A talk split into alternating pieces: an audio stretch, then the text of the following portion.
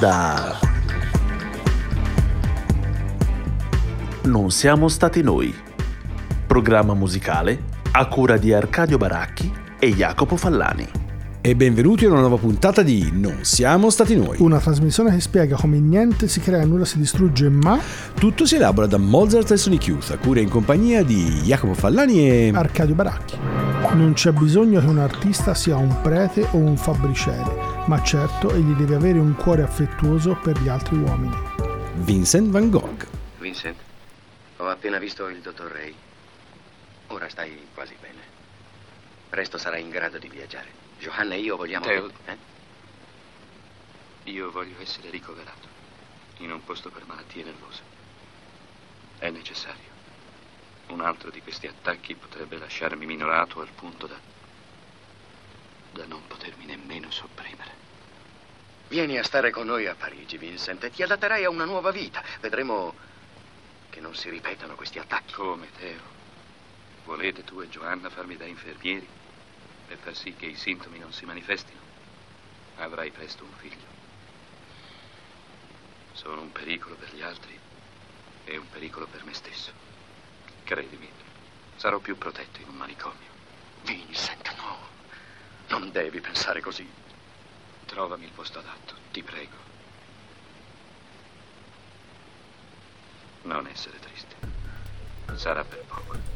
E potrà sorprendervi che questa puntata non si occuperà di Van Gogh, anche se appunto la citazione iniziale viene da lui e anche il film tratta di lui perché si tratta di un estratto di eh, Brama di vivere, film del 1956 diretto da eh, Vincente Minnelli, scusate, dove il grande Kirk Douglas si occupava appunto di ritrarre a Vincent Van Gogh, ma in realtà questa puntata tratta della differenza o della non differenza, della inseparabilità fra l'arte e l'artista, uno dei dibattiti forse da, da quando esiste Attuale. l'arte, attualissimo.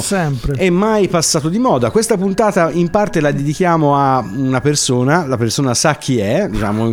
In quel di Milano c'è una professoressa che ha ispirato questa puntata, diciamo, soprattutto partendo da alcune considerazioni su Edward Hopper, perché come sappiamo ultimamente è venuto fuori che Edward Hopper vessava la moglie. E... Questo ci è piaciuto moltissimo. a. A, lei poco, diciamo così, però. Ma a noi, Eh, a no, noi in qualche maniera ci va inzuppato. Ci sono cioè, tantissime figure. La prima mi viene in mente è Louis Ferdinand Céline, chiaramente grande, forse una delle maggiori cime della letteratura del Novecento, però personaggio per tanti versi esecrabile.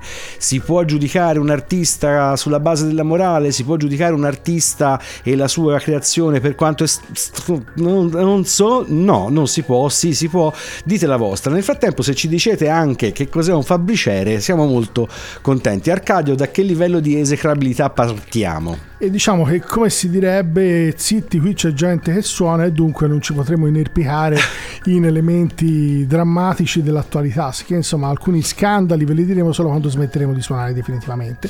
Per cui per adesso ci attestiamo su elementi del passato. La maggior parte morti. diciamo Esatto, così. in maniera tale che così siamo abbastanza tranquilli e sicuri insomma, di colpire indipendentemente da chiamare insomma, il nostro servizio, Il nostro ufficio legale. Il nostro ufficio legale. Può, può dormire tranquilla, avvocato. Esatto.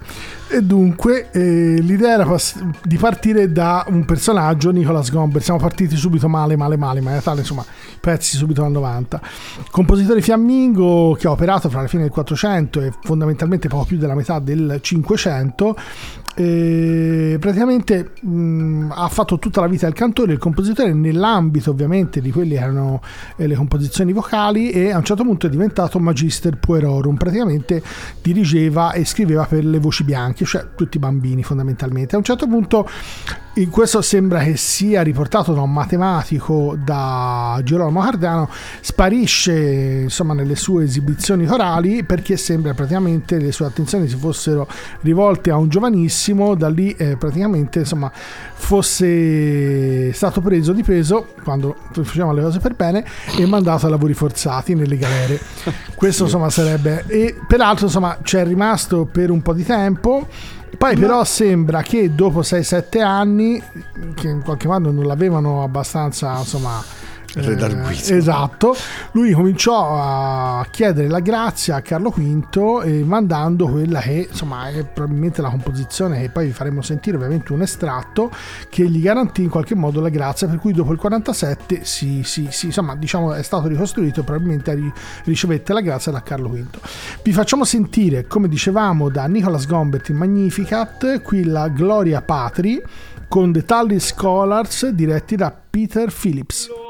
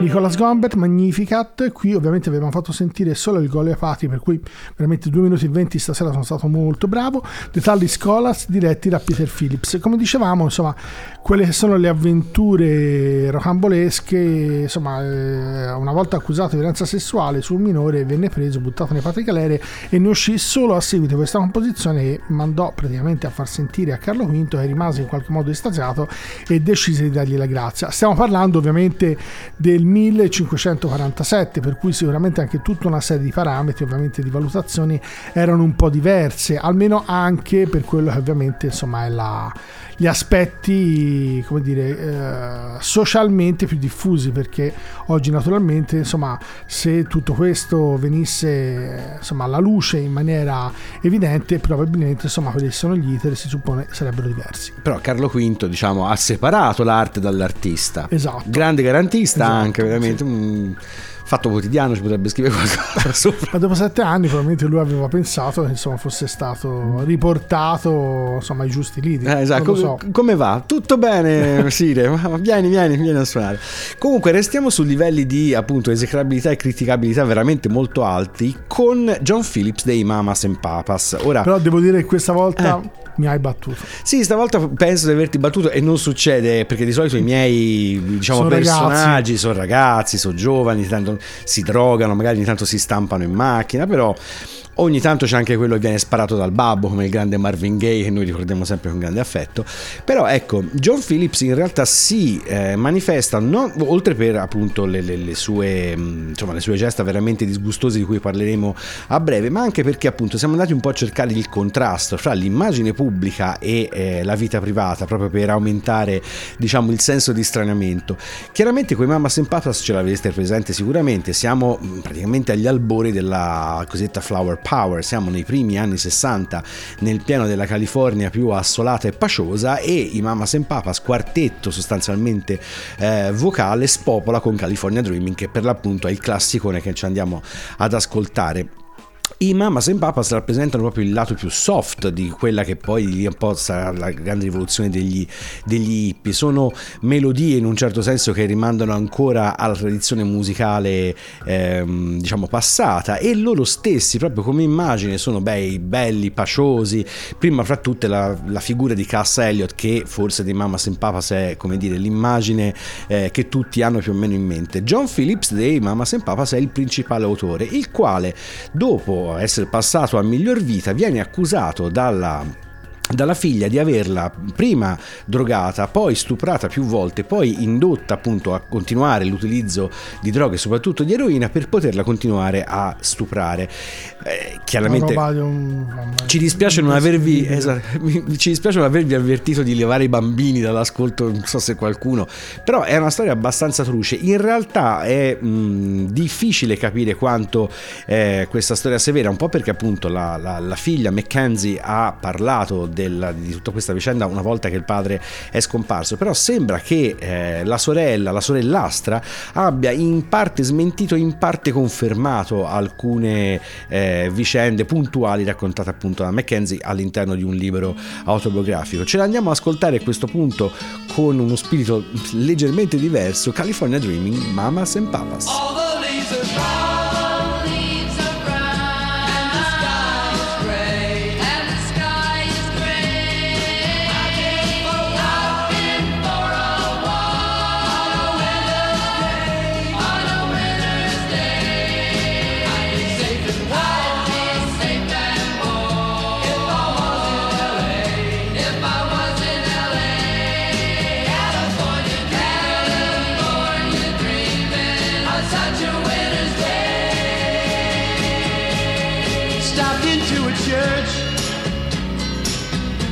just along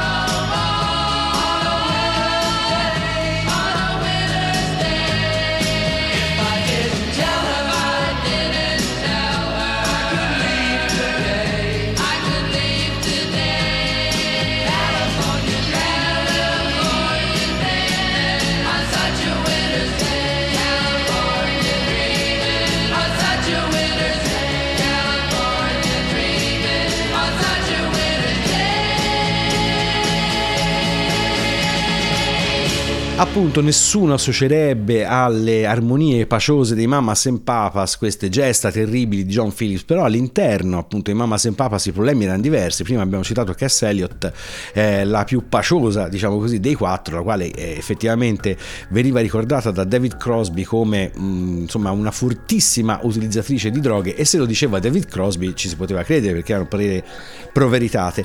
Diciamo, come vi accennavamo prima, nel mio settore quelli esecrabili sono tanti. Il primo fra tutti, forse dal livello di, di- di pazzia, e infatti delle volte l'abbiamo usato proprio come esempio, è Phil Spector, amante delle pistole, eh, violento, pazzo in culo per, per usare un termine proprio specifico, ma come non ricordare Chuck Berry e il suo vizietto, a parte di frequentare i minorenni, ma di installare delle videocamere, diciamo delle cineprese in tutti i bagni di casa, così che tutte le sue ospiti venissero Visionate. visionate, esatto. Un po' diciamo così folclorismo, mm, non lo so, incer- un argomento che riprenderemo più avanti la puntata è che delle volte questi sono ai tempi non emergevano neanche come eh, veri e propri episodi di cronaca perché i tempi erano diversi. Oggi chiaramente ne parliamo e giustamente anche con un altro spirito. Ma a questo punto parlando sempre di gente che sembra in un modo ma in realtà ambito familiare, diciamo così. E partiamo da forse il padre del musicista classico per antonomasia, Mozart, eh, scusate, eh, Wolfgang Mozart, e praticamente insomma, per quel che sappiamo ha cominciato a comporre nel 61 del 700, per cui a 5 anni e, e ovviamente già studiava quando ne aveva fondamentalmente 2-3. Oggi ogni tanto vi può capitare anche su YouTube, su altri mezzi, di vedere qualche bambino, in particolare cinese, eh, che naturalmente comincia a suonare delle età impressionanti dove fa delle cose pazzesche E non con una mano iPhone, diciamo. esatto una mano inesistente praticamente dimensionalmente. Cosa mi ha preso le Paul Mozart perché sicuramente un bambino a 2-3 anni vorrebbe giocare. Poi immaginate fate voi le vostre valutazioni però insomma se questo già scrive compone eh, 5 anni genio però insomma sicuramente qualche cosa diciamo questo aspetto vorrà dire. Il caso di Leopold il padre eh, avviato alla carriera ecclesiastica il padre muore e lui riesce a sgattaiolare da questa situazione per dedicarsi poi allo studio all'università. Poi da qui è uno dei primi esami praticamente fa furore grande successo accademico però si vede si annoia prende cambia e si dà alla musica diventando violinista di corte. Poi da lì insomma la storia un po' si perde perché fondamentalmente anche se qualcosa di lui sappiamo come compositore poco e l'unico brano principalmente gli era attribuito poi è stato attribuito a Haydn e anche altri ultimamente è attribuito ad altri a Edmund Anger che in realtà è un monaco benedettino e sto parlando della sinfonia di giocattoli che peraltro insomma alla fine sembra proprio non fosse neanche sua. Che eh, su quello che fosse diciamo ci arroghiamo un po' il diritto di immaginare la figura di questo padre che mette un bambino a studiare perché insomma per quanto uno sia un genio bisogna che per forza un rapporto con gli strumenti e con la musica ce l'abbia. A due o tre anni insomma immaginiamo che da solo direttamente insomma la scelta non sia stata fatta. Che lo abbiamo preso un po' come riferimento in tal senso. Certo rispetto ai lidi precedenti siamo abbondantemente migliorati fortissimamente Di solito noi andiamo peggiorando, Esatto, invece stavolta... stavolta. Vi facciamo dunque sentire quella che, e vi diremo due o tre cose di più su quella della Sinfonia di Giocattoli, sull'anno esatto di composizione, avendo anche pro- come dire, problemi sull'attribuzione, insomma è difficile darlo, con la Roman Youth Orchestra condotta da Christian Mandel, un estratto da quella della Sinfonia di Giocattoli che in realtà sarebbe stata attribuita a Leopold Mozart.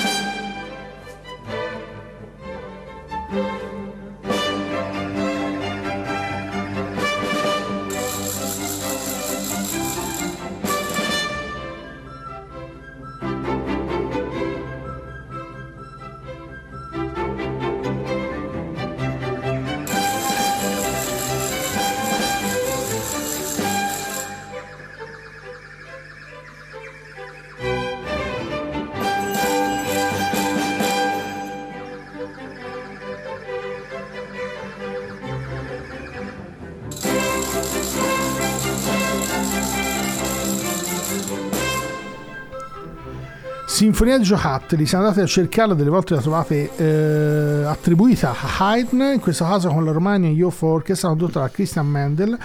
E eh, come dicevamo le ultime attribuzioni sembra che eh, la diano per di Edmund Anger che in realtà è un monaco benedettino, tirolese peraltro, per cui insomma la sinfonia aveva praticamente sette tempi, poi in realtà eh, nelle versioni che generalmente sentite è di tre, per cui non quella complessa. Se vi è capitato o di suonarla o di, di- di- di sentirla, insomma, c'ha tutti questi suonini che spesso e volentieri sono suoni di strumenti, eh, che eh, ovviamente di giocattoli perché sono tutti questi elementi anche di, suoni di animali, di uccelli eh, che vengono utilizzati, che sono molto carini. Sicuramente sono di quei brani che insieme a Carnevale degli Animali Sensan e Perino e il Lupo vengono spesso proposti proprio per avvicinare i più piccoli al mondo della musica classica. Come dicevamo, eh, il padre probabilmente è stato abbastanza rigido, e anche perché poi cosa ci fa supporre questo? Sono tutte naturalmente supposizioni in questo senso, non abbiamo fatto nessun eh, studio approfondito su tutto questo, è il fatto che però anche la sorella fosse notevolissima, la sorella di Mozart. Poi alla fine, come è successo fino a buona parte di tutto l'Ottocento, addirittura fino alla Boulanger, perché sembra che il direttore della New York Philharmonic Orchestra, dopo che mh, eh, morì la più giovane delle due, disse insomma non si aspettava che anche le donne sapessero avere livelli talmente alti come gli uomini. Della cui- Boulanger e della sorella. Della sorella, Accidenti. che dopo morte disse però lei era un genio, era eccezionale, ma a dire mi sono sbagliato, meno male, stiamo parlando comunque dei primi Novecento, sicché insomma la strada prima di riconoscere alle donne totale parità è stata lunga, per cui insomma comunque la sorella di Mozart era molto brava e non è stata l'unica, però probabilmente per motivi di natura sessista non ha fatto chissà quale carriera. Chissà come sarebbe stato il, eh, l'Amadeus di Milos Forman se ci avesse messo dentro anche i figli. Eh, che già Eh, siamo nel essere. foglietton. Esatto. E vabbè, comunque sia. Restiamo, se vogliamo, nell'ambito dei rumori, anche se non sono propriamente gli animali, ma sono i vagiti e i ruggiti delle chitarre di Sonic Youth. La pers- il personaggio, ovviamente, visto che parliamo di rapporti familiari, è Thurston Moore e ovviamente Kim Gordon. Tutti voi sapete all'interno di Sonic Youth c'era questa coppia, diciamo, regolarmente sposata, ma come eh, a un certo punto il mondo scopre in maniera attonita, i due si sono lasciati con la band ancora ancora attiva, diciamo, quindi divorzio e tutto quel che ne consegue. Chiaramente dopo qualche tempo esce Girl in a Band, il memoir di Kim Gordon dove per buonissima parte del libro ci si occupa della sua eh, diciamo genesi artistica e del suo arrivo all'interno di Sonic Youth e poi in Coda Venerum, come si suol dire, ci si occupa chiaramente della separazione di Thurston Moore. Thurston Moore è chiaramente una delle istituzioni del noise rock e in generale del rock degli ultimi 35 anni Purtroppo o per fortuna, dipende dai punti di vista, nel libro della ex moglie viene rappresentato come qualsiasi marito fedifrago di qualsiasi storia, cioè uno che mente, che scompare, stacca il telefono, insomma si comporta come appunto qualsiasi fascitore di corna, perché di questo si tratta. Lei tratta la faccenda chiaramente con la finezza e la delicatezza che eh, le, è, le è propria, però giustamente la- le pagine restituiscono anche un po' diciamo dell'astio che giustamente la Gordon deve aver provato nei confronti dell'ex marito. Ex marito che ci andiamo a ascoltare non all'interno di Sonic Youth che noi citiamo in tutte le nostre puntate, ma in sua avventura solo. L'album si intitola By the Fire del 2020, il brano Hashish Thurston Moore. Feel the full effect of this dose. Is it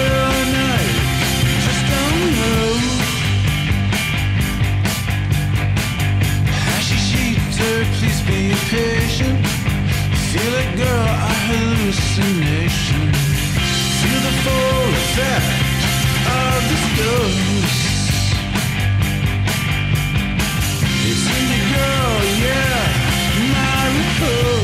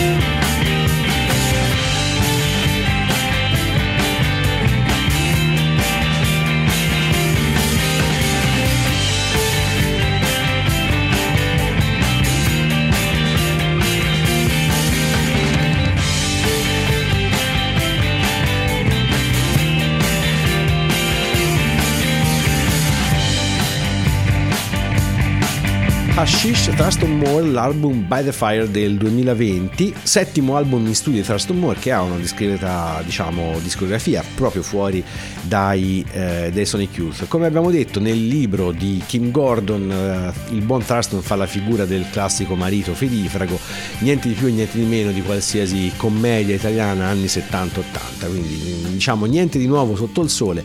Dispiace, in realtà l'immagine di Thurston Moore ne è uscita un, un pochino ammaccata perché sembrava che insomma se dovesse fare se doveva tradire King Gordon dovesse fare comunque con la, Jazz Master al collo non si sa bene perché poi insomma alla fine è un personaggio esecrabile chiaramente ma come dicevamo prima è difficile distinguere questi vizietti dall'essere appunto comunque un artista importante. In realtà facendo un po' di ricerche per questa puntata è venuto fuori che uno dei massimi esempi di parentame in questo caso di padre esecrabile è il buon vecchio Bing Crosby cioè White Christmas. Non solo lui è stato un padre orribile, ma è anche riuscito a passare un sacco di vizi terribili al figlio che gli racconta con, senza soluzione di continuità in un libro che si intitola Going My Own Way. Quindi dicevi io mi comporto male, ma l'ho ereditato dal mio babbo che mi ha insegnato a fare così. È Bing Crosby, cioè una diciamo delle voci più suadenti della storia della voce umana molto probabilmente ma a questo punto visto che ci abbiamo un po' scherzato e un po' girato intorno perché non in barba a tutta la cancel culture di questi anni non contestualizzare rischiando moltissimo anche determinati fenomeni nell'ambito dello spirito del loro tempo E riparto da un tradimento anch'io, e poi in realtà il compositore per antonomasia è stato definito assassino, è Carlo Gesualdo da Venusa.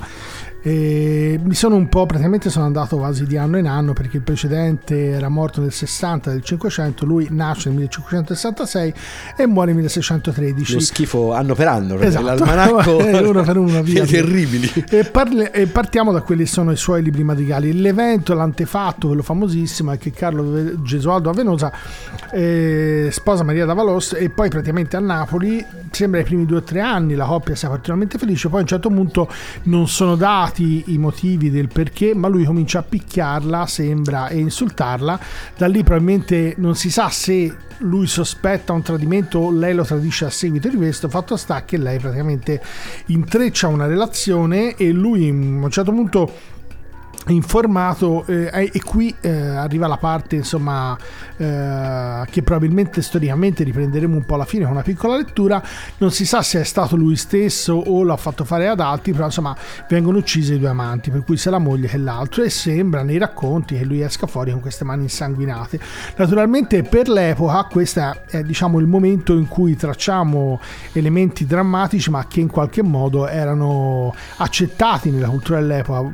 Eh, da notare che peraltro insomma il delitto d'onore in Italia è rimasto fino a qualche decennio fa Esatto. per cui è stato cancellato recentemente per cui anche se probabilmente andiamo un po' a braccio e sbagliamo pure, ma probabilmente fino ai primi anni 50 il diritto d'onore era Sì, ancora accettato sì, sì, tranquillamente insomma nelle nostre eh, terre. Per cui insomma immaginiamo che alla fine del 500, primi del 600, insomma il diritto d'onore fosse più che abbondantemente Ma accettabile. sì, una bagatella. Esatto, il compositore è sicuramente eccezionale, nel senso non so se avete mai sentito qualcosa di suo, ma eh, anticipa concettualmente, eh, proprio da un punto di vista anche delle arditezze armoniche, tempi che verranno veramente molto più avanti, per cui è stato spesso eh, un compositore che ha eh, creato dei collegamenti immaginifici molto forti con grandi compositori anche del Novecento.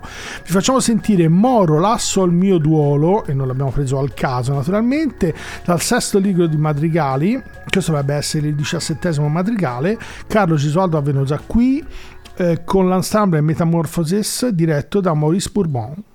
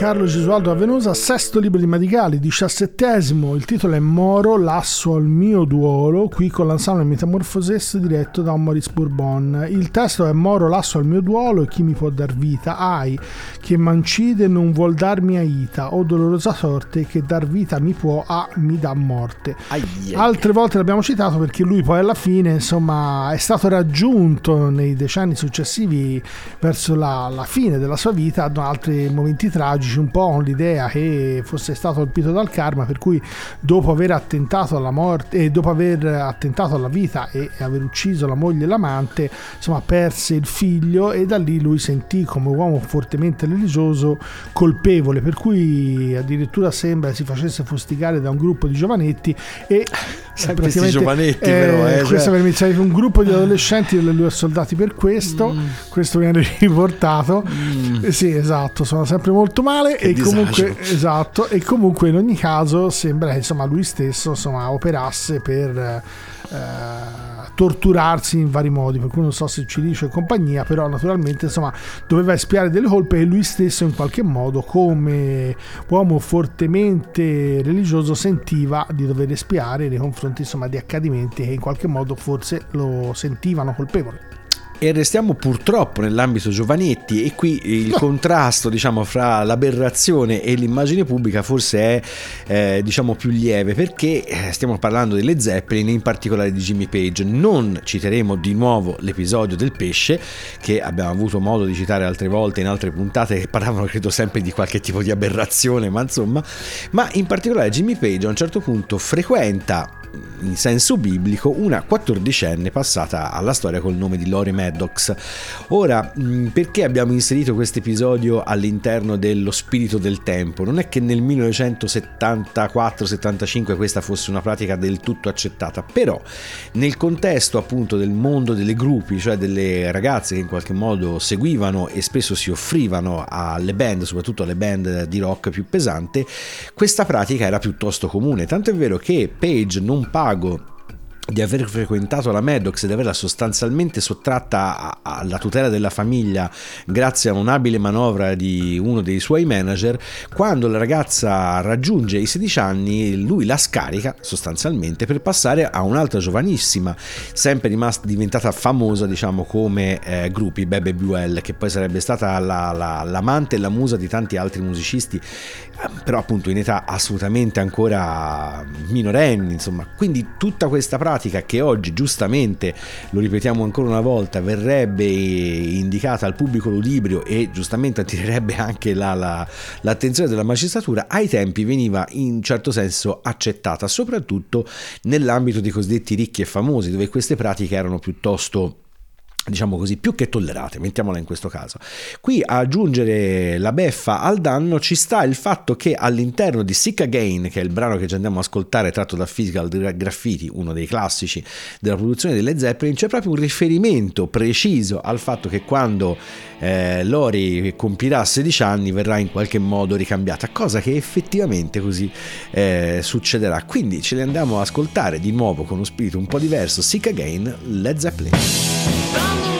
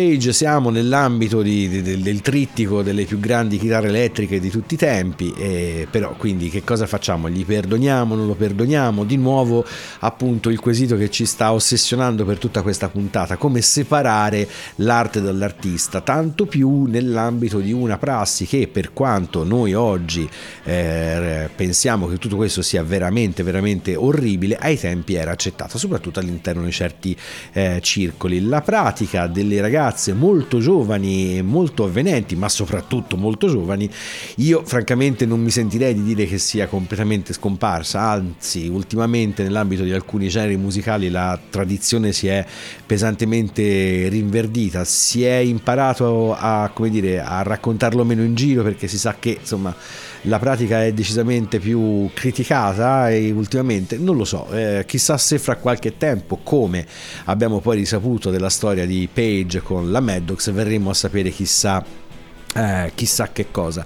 C'è da dire che chi in qualche, se- in qualche modo negli ultimi anni ha esagerato da questo punto di vista e ha riproposto le stesse dinamiche, ma appunto al giorno di oggi è stato giustamente giubilato un nome per tutti, quello di Ian Watkins, cantante dei Lost Prophets, che non solo è stato appunto, come dire, spedito al di fuori del eh, contesto sociale, ma anche vista la cancellazione sostanzialmente della sua band, contratti discografici, tour e quant'altro, cosa più giusta decisamente decisamente giusta. Ma a questo punto visto che come dicevamo prima di solito andiamo in tiriamo un sospiro di sollievo con la tranche intitolata Cuori d'oro perché c'è bisogno E andiamo verso quelli che eh, devo dire è stato particolarmente difficile riuscire a rintracciare qualcuno. In realtà, insomma, alcuni nomi li conoscevamo di già, ma poi in realtà gli elementi positivi dei comportamenti umani sono quelli che naturalmente non fanno notizia, per cui le cose peggiori sono quelle che naturalmente si sanno di più, quelle positive naturalmente mai.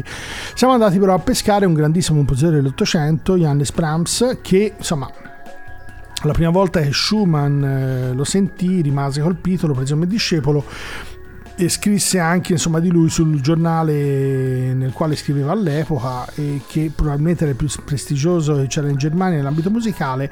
E da lì insomma si cementò questo rapporto e poi prese tutta una serie insomma, di derive di natura diversa perché Schumann poi tentò il suicidio, la pazzia insomma questo suo esaurimento nervoso insomma detto ovviamente dal seno di poi lo portò a un tentativo di suicidio, venne sembra salvato da Brahms e poi però divenne eh, il collegamento fra la moglie Clara Schumann e Schumann stesso, anche perché sembra il dottore della casa di cura gli eh, fece presente probabilmente per il sistema nervoso di Schumann non sarebbe stato opportuno vedere troppo spesso la moglie perché in qualche modo questo gli avrebbe acuito tutta una serie di, di aspetti negativi.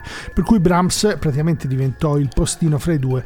Alla morte di Schumann sicuramente insomma Brahms ebbe un peso enorme nella vita di questa donna. Per quello che ci è dato a sapere naturalmente non c'è stato niente però eh, può anche darsi che fosse veramente un grandissimo amore platonico al quale poi non c'è mai stato un, un seguito abbiamo scelto una, una, sinfonia che forse probabilmente è in assoluto una delle più conosciute, la quarta, che è del, del 1988, e qui con i Wiener Philharmonic e la direzione di Leonard Bernstein. Ovviamente vi faremo sentire un piccolo estratto perché la sinfonia dura praticamente quasi 50 minuti.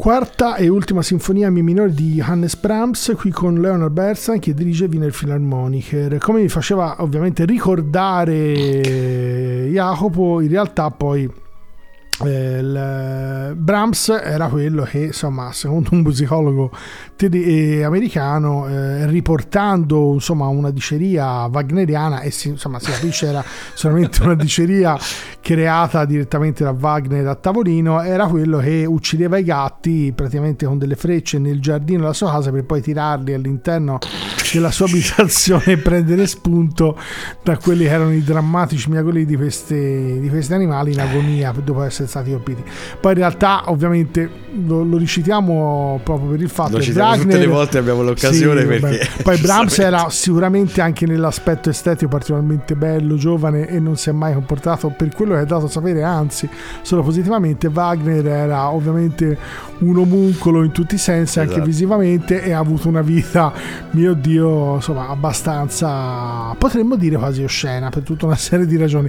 Questo non toglie, e poi insomma, l'ardua sentenza sta a voi pensare, insomma, eh, se l'arte o gli artisti in qualche modo, insomma, devono essere puri, ma Eh, perché Wagner poi ci sarebbe stato bene eh, in questa puntata. Cioè, ci Sì, abbiamo ma nella parte iniziale. Eh sì, vabbè. Però comunque, l'abbiamo schivato, sa, tutte le volte, diciamo, ce la facciamo. eh. Anche l'ultima volta abbiamo- l'ho preso via in giro perché ricordiamo che Wagner era un ne nazista. faceva tanto. Esatto. Comunque, appunto, chiudiamo con queste note straordinariamente positive e questa tranche in realtà ha una sua ispirazione, oltre appunto a quella che ci viene da Milano, nel personaggio di Corpse Grinder, che non vi faremo ascoltare, eh, al secolo George Fisher, cantante dei Cannibal Corpse. Ora, se di, eh, come dire, nome d'arte fai trita cadaveri e suoni in un gruppo che si chiama Il cadavere cannibale, molto probabilmente, diciamo, già il genere si può intuire. Però in realtà George Fisher vi invito ad andare a a vedere se non ce l'avete presente come personaggio, andate a vederlo su, a vederlo su internet. In realtà che cosa fa? Visto che la band gira in continuazione in tour eh, costantemente anno dopo anno, raccoglie in giro per eh, gli Stati Uniti da quelle macchinette, diciamo quelle con la pinza, no? che scaricano poi quello che sei in grado di prendere e te lo vinci, tutta una serie di pupazzetti, action figure, eccetera, che lui poi rimette all'asta raccogliendo così eh, quantità anche importanti di denaro da devolvere soprattutto a associazioni che si occupano dell'infanzia e dei bambini. Questo a parte, eh, appunto, da parte di un cantante di un gruppo fra i più violenti dal punto di vista sonoro, perché, come dicevamo, cerchiamo il contrasto e quindi perché non aspettarci qualcosa di molto buono da uno che molto buono non sembra e affondando sempre in questa metafora siamo andati incontro addirittura a un gruppo hip hop, perché sapete che nell'hip hop la faccia da duro e comportamenti da duro la fanno da padrone con Run the Jewels. Run the Jewels è un, sostanzialmente un duo e Killer Mike, Killer Mike, cioè il, eh, l'omicida Michele, è eh, noto nella comunità non solo per essere diciamo politicamente attivo, ma anche per aver messo in piedi una serie di iniziative spendendo anche di tasca propria, soprattutto orientate allo sviluppo delle comunità eh, nere e latine. Quando io dico spendere di tasca, pro- di- di tasca propria intendo letteralmente questo, cioè ha messo, ha investito dei soldi ed ha aiutato ad investire in una serie di progetti di cui probabilmente il più importante è la creazione di una specie di cassa di risparmio, diciamo così, per aiutare eh, le start-up, le attività commerciali e non solo delle comunità appunto eh, afroamericane e latine di Los Angeles. E questo appunto contro a tutte le varie dicerie e luoghi comuni che comunque un po' di verità ce l'hanno all'interno della scena hip hop. Ce l'andiamo a ascoltare con questo Legend Has It Run the Jewels. Hear what I say. We are the business today. Fuck shit is finished today. RT&J, we the new PB&J. We dropped the classic today. We did a tablet of acid today. Lit joints with the matches and ashes away. We dash away. Donna and Dixon, the pistol is blasting away.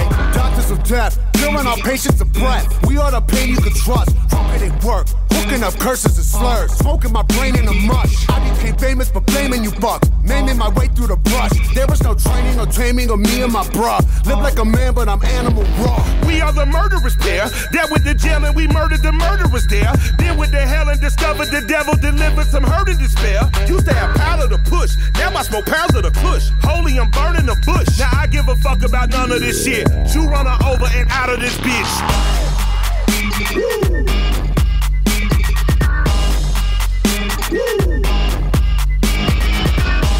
into the spotlight.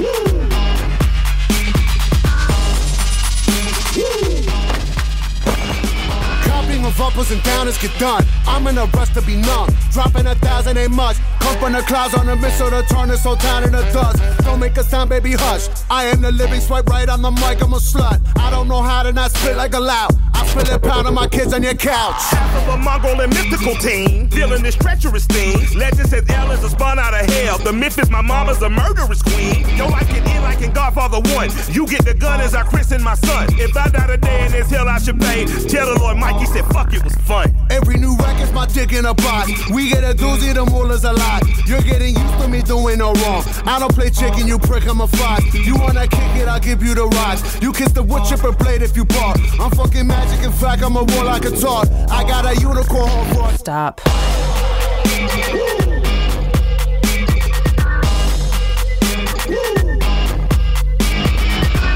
Step into the spotlight.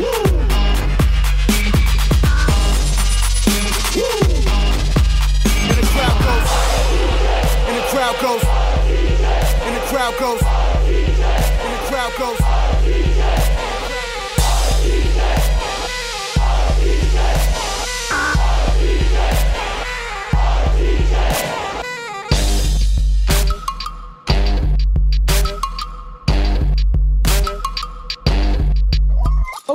Legend Has It, gli autori Run the Jewels, l'album Run the Jewels 3 del 2016, appunto classico hip hop violento con la voce cattiva, però dietro appunto dei personaggi che hanno fatto molto, che cercano di fare molto per la loro, eh, per la loro comunità. Tra i cuori d'oro che abbiamo scoperto, oltre a George Fis- Fisher già citato e Dave Grohl che è diventato sto personaggio appunto più, più, più buono di Babbo Natale, perché non andare a citare in maniera abbastanza sorprendente Debbie Harry che a quanto sembra è una delle persone più carine dello show business eh, anche lei ha una storia familiare diciamo molto, eh, molto solida tra l'altro 250.000 anni di matrimonio con la stessa persona però sembra sia una persona particolarmente buona e soprattutto che abbia fatto moltissima beneficenza senza accorgersene. Heart of Glass per rimanere appunto a un prodotto della loro band. Ma poteva non arrivare il contributo come al solito letto da Arcadio che come dire ci Due colpetti, uno di qua, uno di là. Esatto, ci inzuppa il pane, l'abbiamo in parte accennato e ora Arcadio ce lo racconta.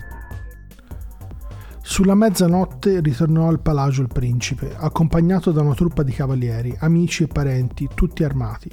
Ed entrato dentro al palagio della principessa, avanti della quale camera stava di scorta a sentinella la fida di lei cameriera Laura Scala, mezza addormentata su di un letto, che sentendo il rumore di gente volle gridare, ma minacciata dalla vita dal principe si ritrasse, più morta che viva il quale attendeva con un calcio alla porta della camera e tutto furibondo entrando dentro di essa con la continua scorta trovò che nuda in letto ed in braccio al duca giaceva sua moglie.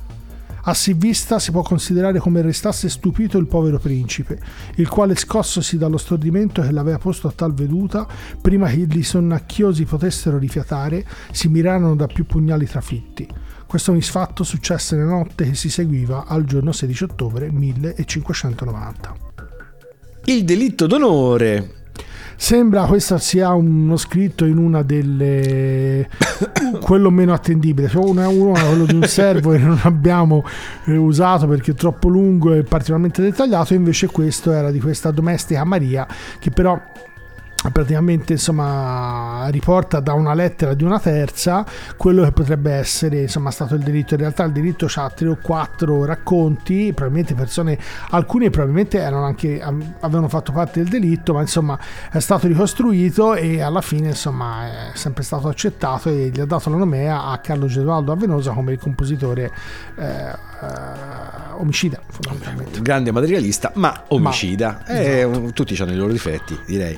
Chiudiamo appunto questa puntata con un grande cuore d'oro perché appunto è diventata una, una internet sensation la capacità di eh, raccogliere denaro, di spendere anche in questo caso di tasca sua, soprattutto a favore dei bambini, della formazione dei bambini. Arcadio, con cosa chiudiamo? con Jolene di Dolly Parton Capito? Nell'ambito del country più country, la signora che noi abbiamo amato anche in un sacco di film. Sì, qualche film sì. Cioè, Esatto. Fiori, Ti sei- ti Fiori sei illuminato. d'acciaio, sì, quello mi viene sempre in mente perché è un film. eh, Esatto, Arcadio si è illuminato Esatto. quando hai ripensato a Dolly Parton, attrice. film, esatto. Comunque, appunto, la donna estremamente, estremamente generosa e molto, molto attenta al mondo che la circonda. Bene, per questa puntata terribile di Non siamo stati noi è tutto. Vi salutano Jacopo Fallani E e, Arcadio Baracchi, e ricordate che se quello che avete ascoltato questa volta vi fosse sembrato particolarmente strano, mi raccomando, eventualmente non siate artisti. Jolene, Jolene, Jolene, Jolene. I'm begging of you, please don't take my man. Jolene, Jolene, Jolene, Jolene. Please don't take him just because you can. Your beauty is beyond compare with flaming locks of auburn hair,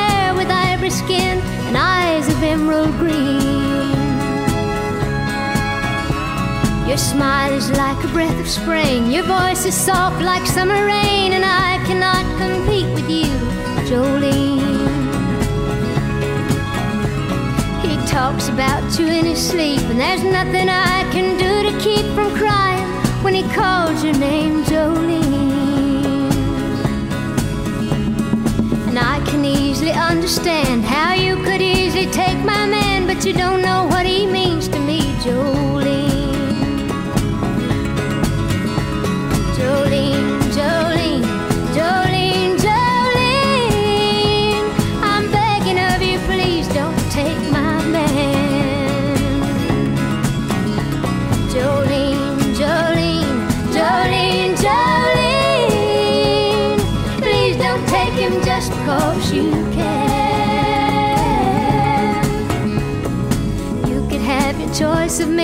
I could never love again. He's the only one for me, Jolene.